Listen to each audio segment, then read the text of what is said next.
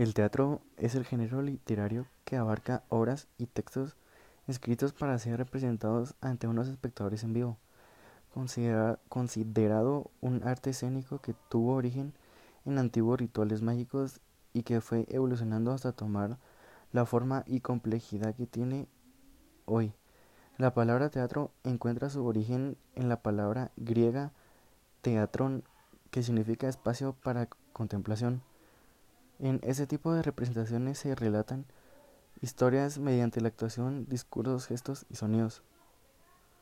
Cuando se produce una obra, el director, los actores y el equipo técnico trabajan para su público. Se busca que en el mensaje llegue de una manera clara y que, y que sensibilice a la persona que lo está viendo.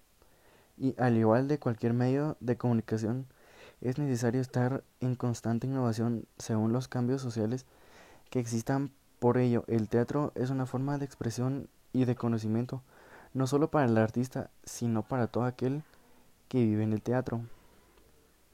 La actuación, esta parte del teatro, es llevada a cabo por los actores e intérpretes de los textos. Los actores son los profesionales encargados de interpretar a los personajes encarnando su personalidad, sus motivaciones y los conceptos que simbolizan.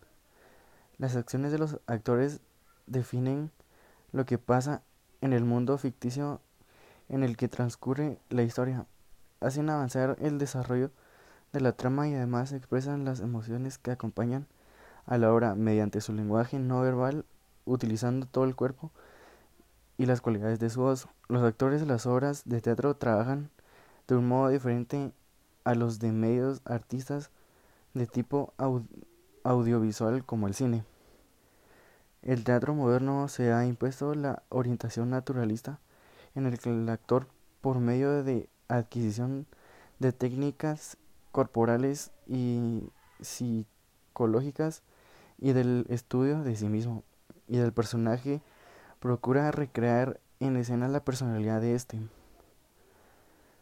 Las técnicas de actuación han variado enormemente a lo largo de la historia y no siempre de manera uniforme.